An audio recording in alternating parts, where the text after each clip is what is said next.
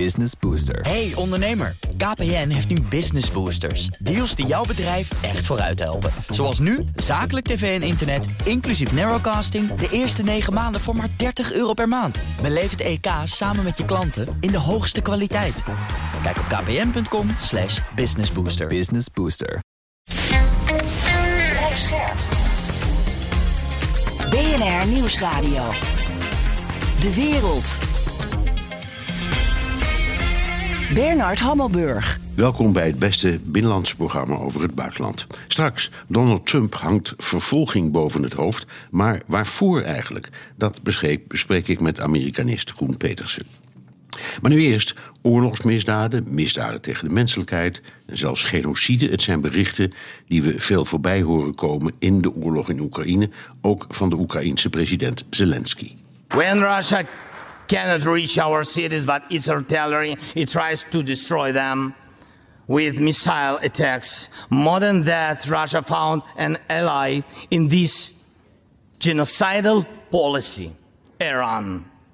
Iranian deadly drones sent to Russia in hundreds. That is how one terrorist has found the other Dat zei Zelensky in zijn toespraak tot het Amerikaanse congres. Maar hoe bepaal je of iets genocidaal of een oorlogsmisdaad is? Dat ga ik bespreken met Marieke de Hoon, universitair docent internationaal strafrecht aan de Universiteit van Amsterdam. Welkom. Goedemiddag. Allereerst, een schone oorlog, die bestaat niet. Dus dat, dat, dat zou je wel graag willen. Dat je alleen maar projectielen gebruikt die alleen maar militaire doelen raken. Maar dat gaat niet. Dus kun je zeggen, geweld en slachtoffers die horen gewoon bij een oorlog, toch? Helaas wel, ja. Ja, de, helaas uh, zien we altijd in oorlog uh, dat er zijn natuurlijk regels. Uh, het noemen wij dan het oorlogsrecht of internationaal humanitair recht. En het idee daarvan is dat oorlogen minder onnodig een extra uh, leed met zich meebrengen. Um, dat, geeft, dat zijn regels waardoor dan um, soldaten, vechters um, moeten zorgen dat ze uh, alleen maar op militaire doeleinden schieten. En, en dan ook alleen maar als die noodzakelijk zijn en proportioneel.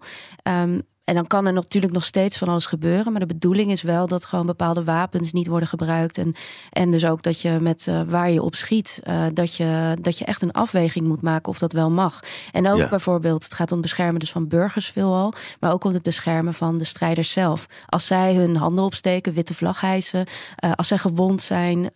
als zij al niet meer gevaar zijn. Bijvoorbeeld de handen op de rug hebben gebogen. Ja, dan mag je ze niet meer doden. Nee. Ik, ik denk plotseling even aan die toestand die, wij, die Nederland heeft gehad met het, uh, in de strijd tegen IS, waarbij plotseling bleek dat een aantal onschuldige burgers zijn getroffen omdat ze niet wisten dat een uh, militair doel, een, een op, opslagplaats vol benzine lag, geloof ik. Is dat nou een misdrijf? Ja, lastig te zeggen. Het gaat altijd om dat je um, moet kunnen aantonen dat je voorzorgsmaatregelen hebt genomen. Dus dat je echt hebt bedacht. Dus als je zomaar um, gewoon gaat schieten en zomaar iets aanvalt zonder dat je maatregelen hebt genomen om te voorkomen dat er burgerslachtoffers vallen, uh, dan uh, schend je mogelijk het oorlogsrecht. En daar, dat is dus altijd heel erg lastig in het achteraf toetsen door de rechter. Want die moet echt in de huid kruipen van het moment op dat, maar op dat moment. Wat was de kennis die uh, mensen hadden? wat waren de maatregelen die waren genomen? En was er echt een overtuiging dat, er, uh, dat burgerslachtoffers heel beperkt zouden zijn of niet? Ja, in, in deze oorlog wordt hoor je voortdurend begrip als genocide, genocide, oorlogsmisdaden, misdaden tegen de menselijkheid. Laten we eventjes kijken, één voor één, eh, wat we daar nou precies onder verstaan. Wat betekent genocide? Ja, nou, een, uh, we kennen gewoon natuurlijk misdrijven, gewoon normale misdrijven. En bepaalde misdrijven, zoals een moord, uh, kan ook genocide zijn. En het kan ook oorlogsmisdaden zijn, het kan ook misdaden tegen de menselijkheid zijn. En dat hangt dan af van wat we contextuele elementen noemen.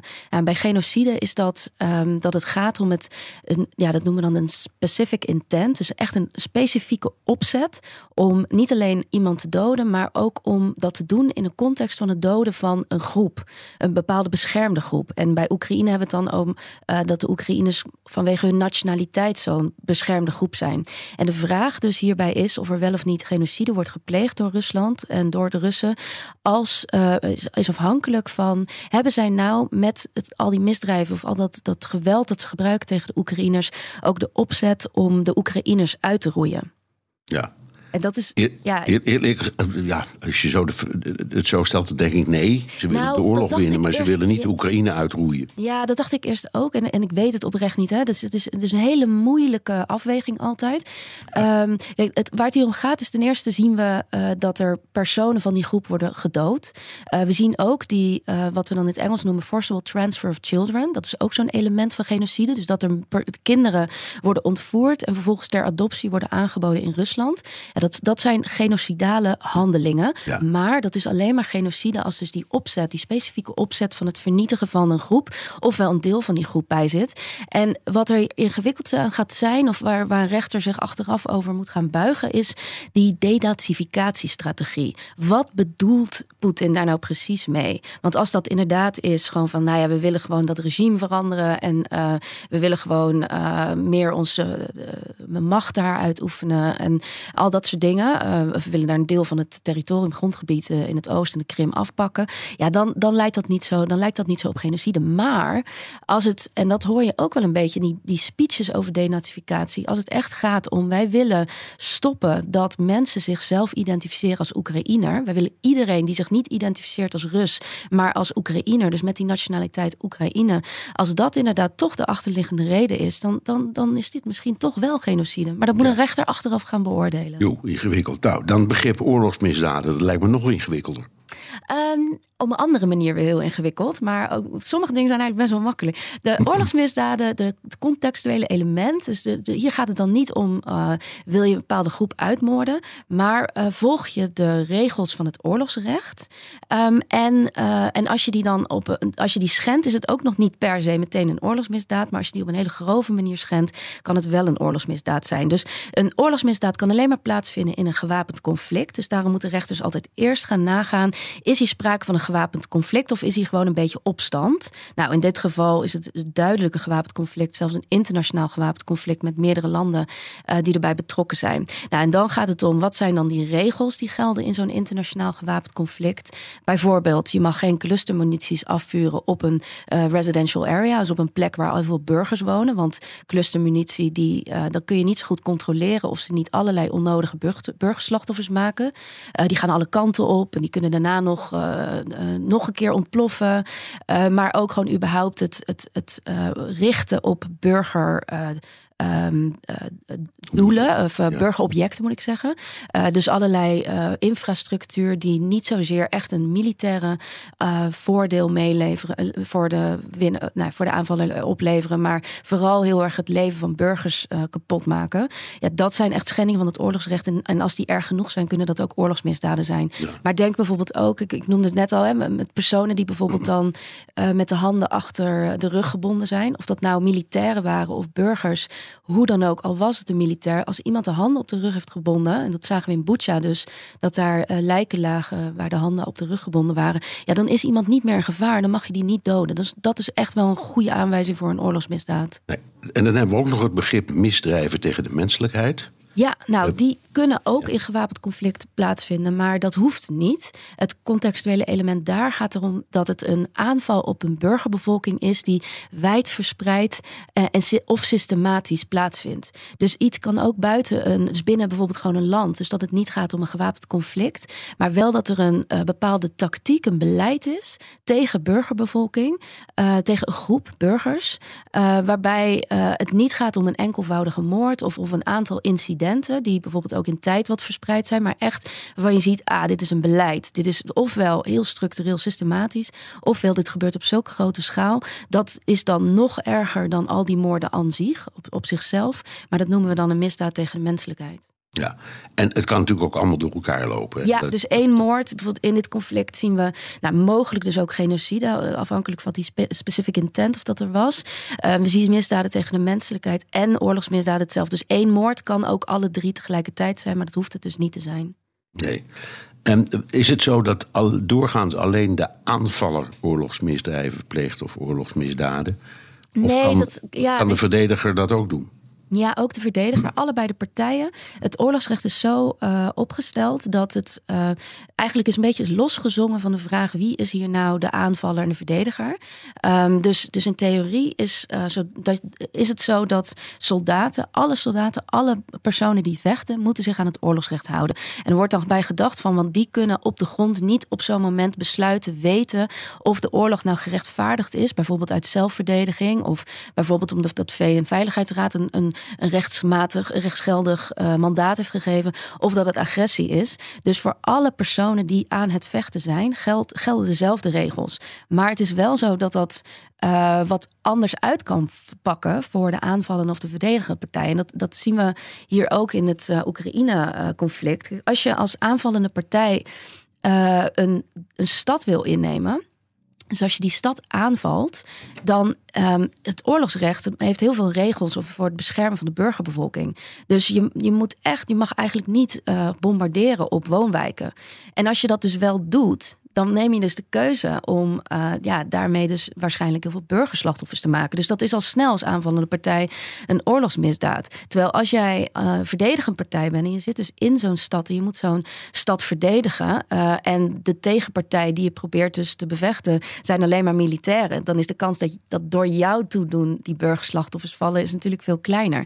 Tegelijkertijd geldt wel voor een verdedigende partij, net als de aanvallende partij, dat je als je personen dan bijvoorbeeld aanhoudt, te pakken krijgt, dat je die dan uh, als krijgsgevangene moet uh, behandelen. En dus bijvoorbeeld niet uh, ook bijvoorbeeld in de benen mag schieten. Of, nee, even, even iets wat me nou te binnen schiet. Hè. Mm -hmm. um, de geallieerde aanval op Dresden in de Tweede Wereldoorlog. Die stad is helemaal platgelegd. Ja. De, de, de Amerikaanse aanval op Tokio. Ik heb het nog niet eens over Hiroshima en Nagasaki. Maar op Tokio, dat ook helemaal is platgebrand. Vielen deze ook onder de categorie oorlogsmisdaden? Nou, daar kan je een heel goed argument voor maken, jazeker. Um, het is natuurlijk ook zo, en dat is weer dan een beetje de politiek van het internationaal strafrecht, en zeker in die tijd, um, dat het uiteindelijk um, ook heel erg wordt bepaald van waar uiteindelijk rechtszaken over worden gevoerd. en toen de tijd, na de Tweede Wereldoorlog, kwam het Nuremberg-tribunaal en toen stonden niet de geallieerden terecht, maar wel de nazi's. Dus ja, daar is dan, wordt dan niet zo'n uitspraak over gedaan. het oorlogsrecht, wat het oorlogsrecht zegt, is je mag doden. Je mag aanvallen, um, uh, maar het moet militair noodzakelijk zijn en proportioneel zijn. En je moet wel uh, met je, dus je, je, wat je target zijn, dus wat je doelen zijn, moet je dus echt onderscheid maken tussen militaire doelen en burgerobjecten. Nou, ja. en, en die, wat is militair noodzakelijk, is ontzettend ingewikkeld voor een rechter om te beoordelen. Um, en, en daar zie je dan ook wel dat rechters over het algemeen toch wel wat terughoudend zijn. Om, ja, omdat je dat achteraf ook wel moeilijk echt kan weten vaak. Ja, nou eventjes uh, concreet naar wat de Russen aanrichten. We weten van alles uh, over aanvallen op, uh, nou ja, ze doen dan heel veel aanvallen op utiliteit, hè, dus water en elektriciteit. En dat is onderdeel van hun militaire strategie. Ja. Daar worden natuurlijk ook burgers bij geraakt. En er zijn ook heel veel burgers de dupe van, want die hebben geen elektriciteit en water meer en geen warmte. Want welk van deze categorieën is daar nu op van toepassing? Nou, dat is dus. Dat, we, over, in principe praten we dan over al dan niet oorlogsmisdaden. En dat is echt heel ingewikkeld, omdat het, het argument natuurlijk van de Russen is dat dat uh, militair noodzakelijke structuren zijn die dan uh, moeten worden aangevallen. Want dat het uh, leger van Oekraïne dankzij die nou, elektriciteit enzovoort kan vechten. Ik vind het een heel discutabel argument, omdat het, ja, de vraag is heel erg ook hoe, dis, hoe proportioneel is dat? En zeker als daar dus ontzettend veel mensen daardoor in de kou zitten, sterven aan, aan de kou. het blijft altijd een afweging. Uh, die, uh, die dan moet worden gemaakt. Of het inderdaad wel echt zo noodzakelijk was en proportioneel. Ja, en een rechter zou, waar, waar zou een rechter nou naar kijken in dit geval? Want dit er is geen vraag over wat er nu is gebeurd. Nou, Want de Russen zeggen ook zelf dat ze uh, het, het gemunt hebben op um, nou ja, utiliteit. Uh, omdat ze zeggen, ja, dat is een strategisch doel. Dus uh, ja, nou, staat, nou staat zo'n Rus voor de rechter en zegt, ja, dat, was ja. dat hebben we heel zorgvuldig uitgestippeld. Ja, het, mag tot op zekere hoogte. En uh, ik weet niet zo goed, ik zit daar niet zo in dat ik dat nu al uh, zo kan zeggen. maar dit lijkt me een moeilijke zaak om te zeggen dat, je, dat dit allemaal zomaar mag. En we sowieso, wat we op het grotere plaatje zien, is ontzettend veel oorlogsmisdaden. Dus het zal ook voor het OM, dus voor het Openbaar Ministerie van Oekraïne en ook voor het Internationaal Strafhof, dat onderzoek doet, zal het vooral ook zijn van we kunnen niet alle zaken doen tegen alle personen die hier misdaden plegen. Dus een goede selectie te maken van goed te bewijzen misdaden. En dat zullen denk ik heel erg veel rechtszaken worden. Ja, kijk even naar de andere kant. Amnesty International uh, concludeerde dat ook Oekraïense burgers in gevaar worden gebracht. Uh, met uh, gevechtstactieken. Oekraïne zou basis en wapens gebruiken vanuit woonwijken en ziekenhuizen bijvoorbeeld. Amnesty kreeg toen veel kritiek te verduren, ook van president Zelensky. If someone prepares a report in which the victim and the aggressor are allegedly the same in some way, if information about the victim is analyzed while something the aggressor does is ignored, this cannot be tolerated. Hoe zie jij dat? Ja, het was een heel pijnlijk rapport om, om heel verschillende redenen. En vooropgesteld, kijk, het is natuurlijk volstrekt logisch uh, dat er ook aan Oekraïnse zijde heus wel uh, de regels van het oorlogsrecht hier en daar geschonden worden. En dat, dat, dat kan bijna niet alles eh, anders. Het zijn mensen. Um, je, je, die liggen daar ook al maanden onder vuur. Um, je wordt gewoon op een gegeven moment natuurlijk ook, nou, doet dat iets met je psyche. Dus dat daar dingen misgaan is niet zo gek. En aan de andere kant, wat het oorlogsrecht dan vereist en wat internationaal recht vereist, is hoe ga je daar als militaire organisatie mee om? Dus de juiste reactie is als je aanwijzingen krijgt dat er iets niet goed gaat, dat je dan vervolgens meteen onderzoek instelt en dat je dan via je tuchtprocedures daar uh, nou, onderzoek op doet en, en al dan niet mensen ter verantwoording roepen en zorgen maatregelen neemt dat het niet meer kan gebeuren. Dus als dat allemaal gebeurt, ja, dan is het allemaal niet iets waarvan we zeggen dat zijn oorlogsmisdaden. En wat hier nou zo ongemakkelijk aan was van dat rapport van Amnesty, was dus niet zozeer dat zij wilde signaleren dat er dat alle partijen zich echt aan het oorlogsrecht moeten houden. Dat is denk ik heel erg waardevol. Maar dat het heel erg uh, uit proportie werd getrokken. We zitten hier met een oorlog waar het heel duidelijk is dat Rusland op een veel grotere en, en echt ook heel bewuste schaal, ook echt vanuit het Kremlin georchestreerde schaal, oorlogsmisdaden pleegt. Dus heel ernstig. Um, en daar rapporteert Amnesty natuurlijk ook over. Maar dit um, nou, was niet eens een rapport. Het was eigenlijk een, een vierkantjes stuk. Um, baseerde bevindingen. Dus eigenlijk als het hadden gezegd, dit zijn signaleringen, dan was het veel minder problematisch geweest. Maar ze, dus om, de, om het woord maar te gebruiken, ook dit was disproportioneel. Ja, ja. Ja. maar wat ook lastig was, is om vast te stellen of uh, er echt oorlogsmisdaden door Oekraïne was gepleegd, wat ze, wat ze suggeerden.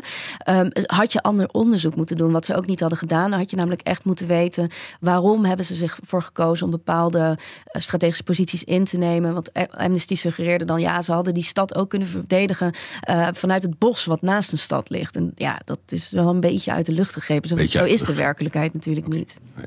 Dit is BNR De Wereld. Mijn gast is Marieke de Hoen, universitair docent internationale, internationaal strafrecht aan de Universiteit van Amsterdam. We hebben het al, het woord viel al even, het, het internationaal strafhof. Wat doe je ooit als je die mensen zou kunnen berechten? Lukt dat? Hoe werkt dat dan? We hebben een straf, strafhof, maar er zijn uh, Oekraïne en, en Rusland geen lid van. Trouwens, Amerika ook niet. Uh, kan het strafhof desondanks optreden?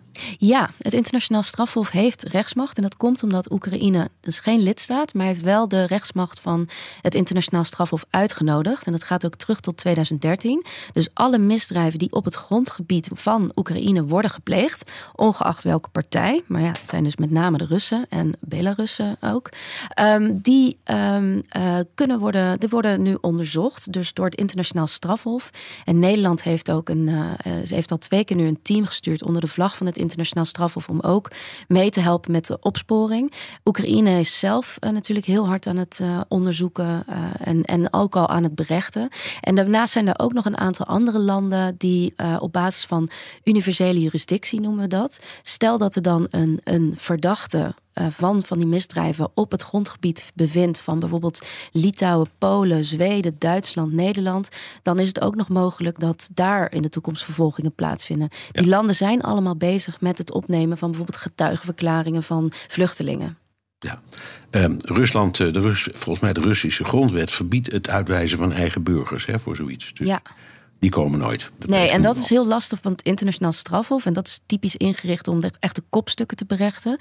Um, die, um, uh, die kan niet bij verstek veroordelen. Wat wij bijvoorbeeld in Nederland wel uh, doen. Wat we laatst ook bijvoorbeeld met die MH17-zaak zagen. En, en ook Oekraïne, die kan wel bij verstek veroordelen. En dat doen ze dus ook. Dus dat betekent dat als iemand er niet voor kiest want wel wordt vastgesteld dat ze weten dat er een rechtszaak, een rechtszaak plaatsvindt. Maar ze kiezen ervoor om niet te komen, dat het dan uh, de zaak alsnog door kan gaan. maar er is, één, voor, wat voor, er is wel één, één probleem. En dat, dat is. Dus we hebben het nu over genocide, misdaden tegen de menselijkheid en oorlogsmisdaden. Nou, en die, um, daar heeft het internationaal strafhof wel rechtsmacht over. Maar er is ook nog een vierde misdrijf, de crime of aggression. En dat gaat om dat besluit om wel of niet oorlog te beginnen. Nou, en, en, en dat valt niet binnen de rijkwijde van het internationaal strafhof, omdat daar uh, de regels wat strakker voor zijn. En dat maakt dat allebei de partijen, dus Oekraïne en Rusland, allebei lidstaat zouden moeten zijn. En dan een speciaal amendement moeten hebben geaccepteerd voor die crime of aggression. En dat is natuurlijk niet het geval. En daarom valt eigenlijk dat extra misdrijf, eigenlijk waar het allemaal mee begon. En waar echt de daders, dat is echt een leadership crime. Dus dan hebben we het echt over Poetin en Lavrov, minister van Buitenlandse Zaken. We hebben het over minister van Defensie. We hebben het ook wat, misschien wat militaire kopstukken. Ja, die, dat misdrijf dat eigenlijk zorgt dat, ook al is er dus een militair doel aangevallen. En is er dus heel erg veel kapot en heel veel mensen dakloos en, en daar um, slachtoffer van. Ja, dat, dat valt eigenlijk nog buiten de rijkwijde. En, en daarom zijn de, is de internationale gemeenschap nu ook heel erg in onderhandeling over. En heeft Nederland vorige week ook aangekondigd dat ze dat steunen. Om dan een soort extra tribunaal er nog naast op te richten. Om dit misdrijf te ja, berechten. we hebben we hebben dus ooit begonnen, die tribunalen in Nuremberg en trouwens ook in Tokio, in Joegoslavië, Rwanda heb je die gehad. Um, zoiets? Ja, het is elk van die tribunalen is net weer wat anders. En wat je zag in uh, het Joegoslavië-tribunaal en Rwanda-tribunaal is dat de VN-veiligheidsraad daar een uh, mandaat voor gaf. En dat betekent dat alles wat onder de VN-veiligheid, onder chapter 7, hoofdstuk 7, wordt besloten, dat heeft een soort superieure juridische status. Dus dat gaat boven al het andere recht. En heel belangrijk daarbij is immuniteit. Want uh, staatshoofden en ministers van Buitenlandse Zaken en zo, die zijn immuun uh, in de rechtbanken van andere landen. Dus van Nederland, Oekraïne enzovoorts. Dus wat wil de internationale gemeenschap nou? Want nou, wil natuurlijk liefst een VN-veiligheidsraad autorisatie, maar die komt niet. Want Rusland die zit natuurlijk daar in die veiligheidsraad raad met een veto. Dus dat gaat niet gebeuren. En wat proberen ze nou is om zoveel mogelijk staten bij elkaar te krijgen om dat te steunen. En dan wellicht van de algemene vergadering van de VN om daar dan een soort mandaat voor te krijgen. Dat ze toch kunnen zeggen: ook dit is echt een truly international court. Ook dit is echt een internationale rechtbank. Waardoor immuniteiten dan niet op zouden gaan. Zodat er dan uh, nou ja, toch kan worden berecht. Nou, even, even heel kort. En een simpele vraag. Zie je het gebeuren? Nou, wel dat er een tribunaal, denk ik, wordt opgezet. Want ik merk dat er uh, zoveel verschillende uh, landen dat steunen. En ook uh, groeperingen die heel erg voor die crime of aggression zijn. Dus daar lijkt wel echt wel, er lijkt wel iets te gaan komen. De vraag is heel erg wat. En hoe het er dan uit gaat zien. En de, wat wij in Nederland en Oekraïne vinden dus dat die verstekzaken heel normaal. Maar dat vinden heel veel andere landen niet. En het probleem met onderhandelen is altijd dat allerlei staten dan dat gaan zeggen: wij doen alleen maar mee als. Het gaat volgens onze normen. Dus, dus nou, als je dan geen verstekzaken kan doen, dan komt het misschien wel tot onderzoek en door het uitvaardigen van arrestatiebevelen. Maar dan stopt het daarna totdat je misschien iemand kan arresteren. En ja, dat is de grote vraag natuurlijk hier. Nou, dank. Uh, Marieke de Hoon, universitair docent internationaal strafrecht aan de Universiteit van Amsterdam. BNR Nieuwsradio. De wereld. Bernard Hammelburg. Als het aan de 6 januari-commissie ligt, wordt oud-president Trump vervolgd voor zijn aandeel in de bestorming van het Capitool bijna twee jaar geleden en de opmaat met zijn ontkenning van de verkiezingsuitslag. Among the most shameful of this committee's findings was that President Trump sat in the dining room off the Oval Office watching the violent riot at the Capitol on television. For hours, he would not issue a public statement instructing his supporters to disperse and leave the Capitol. No man who would behave that way at that moment in time can ever serve in any position of authority in our nation again. Republikeinse vicevoorzitter van de commissie Liz Cheney. Toch is nog maar de vraag of Trump hier daadwerkelijk voor wordt veroordeeld. Is daarmee de kous voor hem af? Waarschijnlijk toch ook weer niet. Ik praat erover met Amerikanist Koen Petersen. Dag Koen. Goedemiddag. Er lopen veel onderzoeken naar Trump, maar we beginnen even met die, die 16 januari. De commissie beschuldigt Trump van het aanzetten tot rebellie, het verstoren van een officiële gebeurtenis, samenzwering om fraude te plegen en tot het afleggen van valse verklaringen. Hoe denk je dat Trump naar die laatste zitting heeft gekeken? Ja, ik denk uh, knarsetandend, uh, uh, zo niet exploderend, omdat hij al eerder heeft laten doorschemeren dat hij zich zeer ergert aan de in zijn ogen zeer eenzijdige beeldvorming uit die, uit die commissie. Nou ja, dat het eenzijdig is, verbaast ook niet, omdat er eigenlijk allemaal mensen in zitten, democraten en twee tussen aanhalingstekens afvallige republikeinen in zijn ogen, die een verhaal houden wat niet gunstig is voor, voor Trump. Uh, maar het neemt niet weg dat de getuigenissen waar zij hun verhaal op baseren uit de mond komen van veel republikeinen die ook met Trump hebben gewerkt. Dus hij zal baden van de beeldvorming, maar ook van dat het zo heeft kunnen ontstaan. Ja, je zegt het al, er zitten maar twee republikeinen in die commissie. En dat zijn, ja, dat waren allebei mensen die voor impeachment hadden gestemd. Dus dat zijn afvalligen in de ogen van de Republikeinse Partij. Um, hadden de Republikeinen niet, achteraf gezien, meer Trumpisten in die commissie moeten zetten? Ja, dat is een uh, boeiende discussie. Hoe het normaal gesproken gaat, is dat met zo'n commissie de Democraten hun kandidaten voor zo'n commissie kunnen aandragen en de Republikeinen hun eigen kandidaten. Dat hebben de Republikeinen ook gedaan. Alleen Nancy Pelosi, de scheidende voorzitter van het uh, Huis van Afgevaardigden en de baas van de, van de Democraten de afgelopen periode daar, die heeft haar veto uitgesproken over drie van die Republikeinen. En toen hebben de Republikeinen gezegd: ja, maar als het op die manier gaat, wat eigenlijk nooit zo wordt uh, afgehandeld dan doen we niet mee. En toen zijn die twee tussen haakjes, of eh, tussen aanhalingstekens afvallige republikeinen vrijwillig in die, uh, in die commissie gaan, uh, gaan zitten. later heeft Trump ook de republikeinen erop aangesproken dat het een grote fout is geweest dat de republikeinen toch niet met een andere samenstelling wel in die commissie zijn gaan zitten, omdat de beeldvorming nu heel erg eenzijdig is. Maar tegelijkertijd valt Pelosi het te verwijten dat zij het daarop heeft laten aankomen. Want het is niet alleen nadelig voor Trump, maar ook voor de commissie, omdat daar nu toch wel de geur van partijdigheid ervoor ingenomen omheen hangt. Hoe indrukwekkend hun relaas ook is. Ja, dus zij had dat veto niet moeten uitspreken. En de Republikeinen hadden moeten zeggen: Nou, dan komen we wel met een paar andere kandidaten. Maar we geven niet op. Dat was beter geweest. Ja, ik denk als beide was gebeurd, dat je dan een geloofwaardiger commissie had gehad. Maar ook een commissie waar de Republikeinen zich meer in hadden kunnen herkennen. En wat misschien ook een iets gebalanceerder verhaal heeft kunnen produceren. Omdat nu wel de indruk bestaat dat er heel erg is geredeneerd naar de conclusie: Trump is de hoofdschuldige in het uh, drama van 6 januari. Wat heel goed kan, want er zijn indrukwekkende getuigenverklaringen afgegeven. Maar zonder enige nuance en zonder tegenspraak. En dat haalt ook weer wat glans weg. En dat is denk ik een gemiste kans geweest voor uh, beide partijen. Ja, ja. Heeft hij nou, als je dit allemaal hebt beluisterd, we hebben het, we hebben het beluisterd, we hebben het allemaal beluisterd. Heeft hij nou iets te vrezen? Ik denk uh, juridisch gezien niet, omdat de punten die aan het ministerie van Justitie zijn gegeven om strafrechtelijk te vervolgen eigenlijk meer politieke zaken zijn dan juridische zaken. Er wordt bijvoorbeeld, uh, hem wordt bijvoorbeeld verweten dat hij de verkiezingsuitslag in twijfel heeft getrokken en erover een, een, een, een, verhaal heeft ontwikkeld dat niet in lijn is met de waarheid. Maar ja, Amerikanen zeggen dat is vrijheid van meningsuiting. Je kunt ook zeggen dat de aarde plat is en daar word je ook niet voor vervolgd. Dus het zijn geen juridisch zwaarwegende argumenten om uh, een oud-president op te vervolgen. Maar omdat er wel weer gedoe en gedonder is rond Trump, kan het wel uh, zijn reputatie verder ondermijnen. Omdat de Republikeinen tegelijkertijd aangeven dat ze die Trump-agenda enorm omarmen. Ze zijn heel blij met de vernieuwing inhoudelijk van die Republikeinse partij. Maar dat ze wel een beetje rust op de lijn willen hebben. En eigenlijk af willen van Trump. En die Trumpiaanse agenda door een normale politicus willen laten uitvoeren.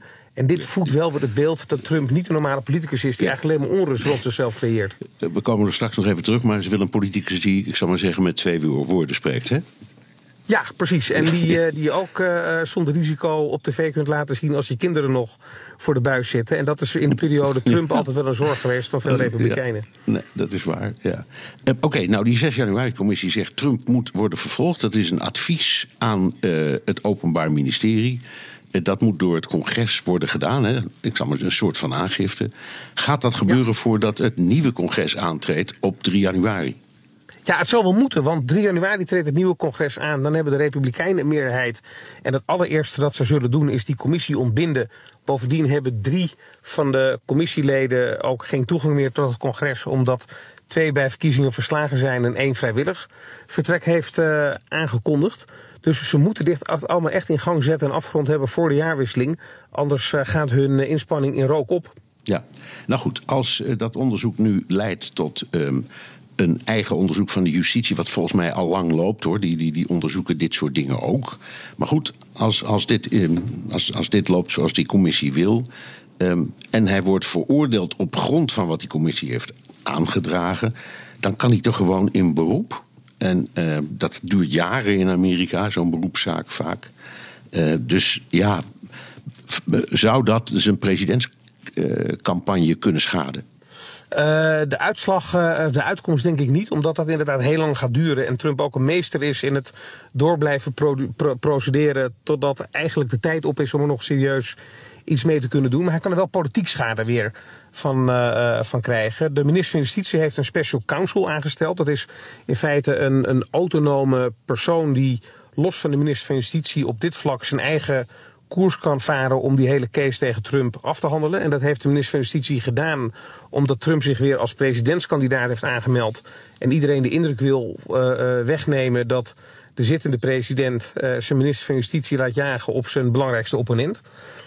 Die special counsel die heeft dus zelf de autoriteit om te bepalen hoe snel alles gaat. Maar hij moet wel reageren, formeel ook, op die aangifte door het congres. En dat kan hij doen voor de verkiezingen van 2024 en zeggen er is niks aan de hand. En dan zal Trump victorie kraaien en zeggen ik ben vrijgesproken. Hij kan ook zeggen ik ga Trump wel vervolgen, ik ga er serieus mee aan de slag. Dan zal Trump zeggen het is een politieke heksenjacht. En hij kan ook zwijgen en zeggen: Ja, ik heb gewoon meer tijd nodig. En ik weet pas na de verkiezingen wat ik ermee ga doen. En dan blijft het boven de markt hangen. Uh, en dat zou voor Trump uh, een schadelijk ding zijn, omdat hij zich niet kan verweren. En tegelijkertijd ook niet vrijgepleit is. En dat kan hem dus politiek uh, beschadigen in zijn poging om weer president te worden in 2024. Oké, okay, maar stel nou dat deze Jack Smith, hè, want zo heet die, die speciale onderzoeker, ja. um, erin slaagt om hem veroordeeld te krijgen. Kan hij dan nog wel of niet president worden? Ja, hij kan president worden omdat de grondwet eigenlijk drie criteria heeft waaraan een presidentskandidaat moet voldoen. Uh, hij of zij moet uh, geboren staatsburger zijn, tenminste 14 jaar op Amerikaans territorium hebben gewoond en de leeftijd hebben van 35 jaar op het moment dat de inauguratie plaats heeft. Nou ja, Trump voldoet aan alle drie die criteria. En als een wet die niet de grondwet is, beperkingen oplegt uh, met betrekking tot het presidentschap, dan zal het Hoge Rechtshof zeggen, dan is die wet in dat geval niet grondwettelijk, want de grondwet legt die beperking niet op.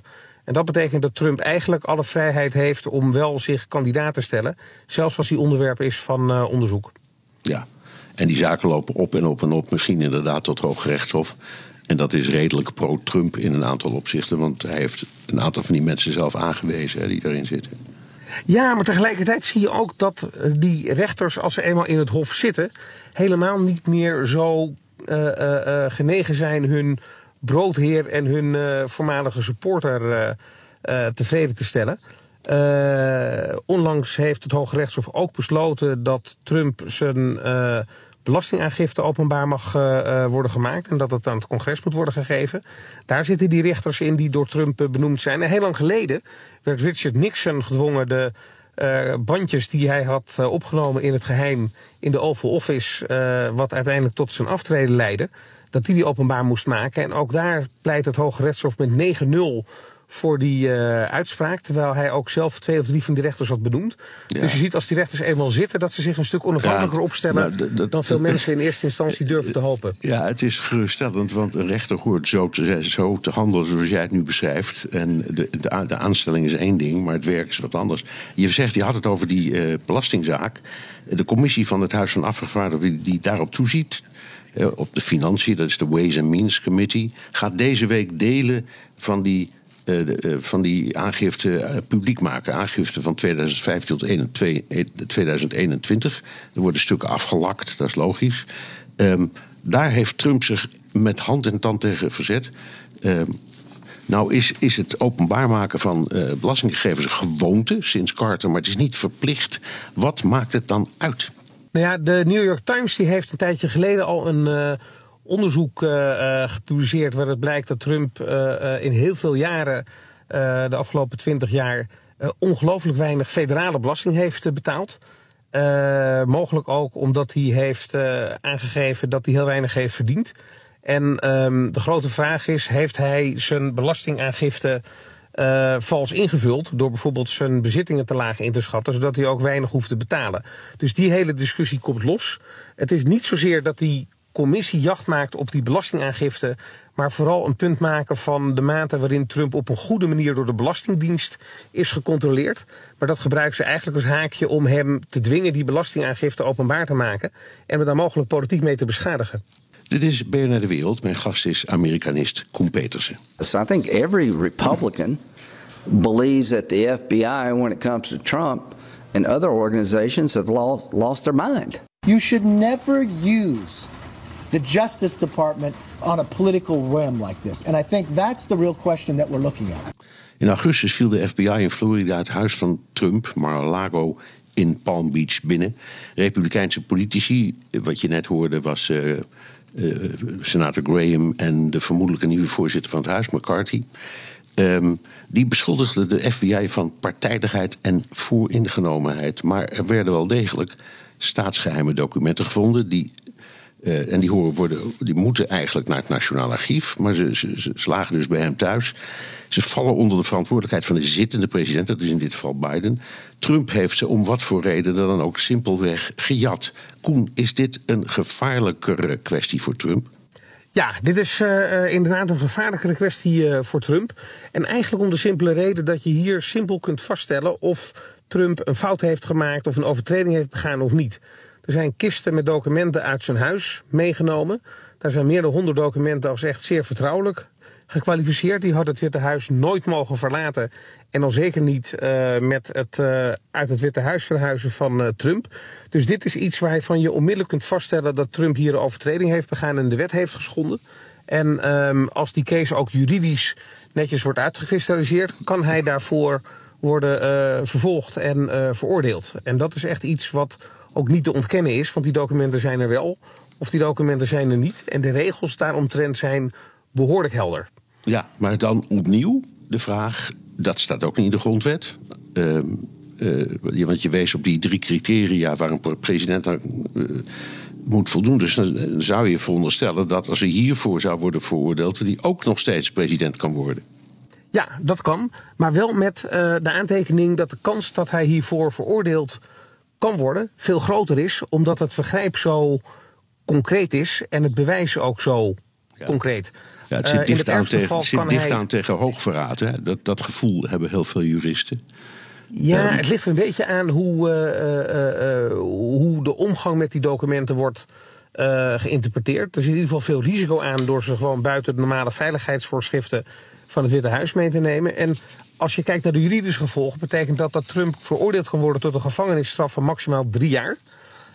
en dat ook hij kan worden uitgesloten van uh, uh, functies bij de overheid. Nou, die drie jaar gevangenisstraf die kan hij krijgen, want dat staat niet in uh, haaks op de grondwet. Maar het niet mogelijk maken dat hij opnieuw een functie gaat bekleden bij de overheid.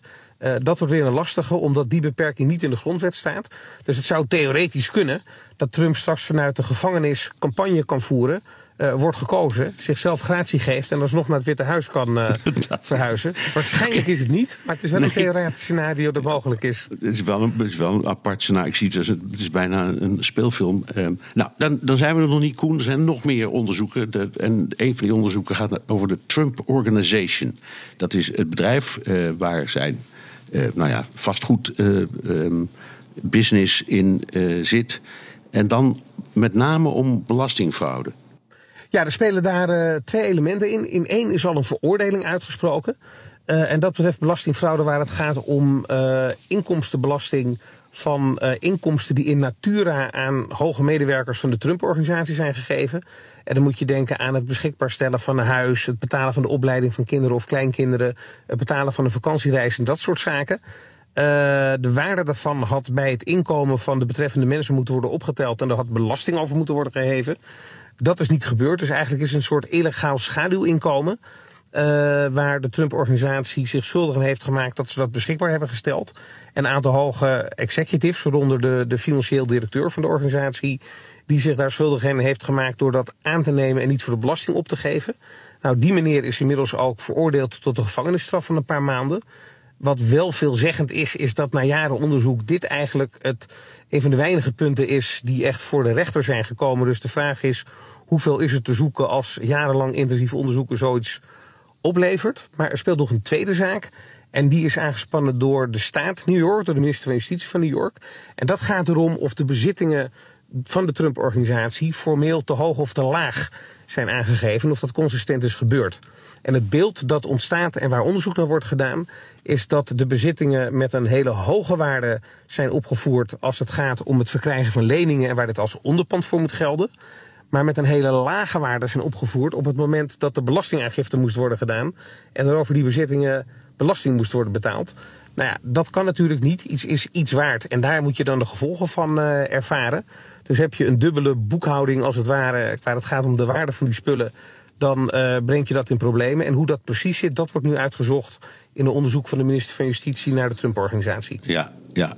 Um, nou, Trump bleef de, de, afgelopen tijd opmerkelijk populair, maar je ziet het een beetje kantelen. Um, het, misschien was het pijnlijkste voorbeeld de New York Post. Um, die berichten over Trump, die zich kandidaat had gesteld voor 2024 met een klein balkje op de voorpagina met de tekst: Florida man makes announcement. Dat was natuurlijk bij het komische af, maar toch. Wat vertelt dit verhaal? Ja, het vertelt uh, vooral dat uh, eigenlijk twee dingen.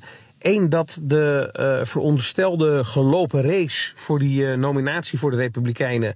en dat Trump eigenlijk de onvermijdelijke kandidaat is, dat die periode voorbij is. Uh, en uh, dat komt mede door het tweede element. En dat is dat het media-imperium van Robert Murdoch. met conservatieve media die door de Republikeinse kiezers wordt opgevreten.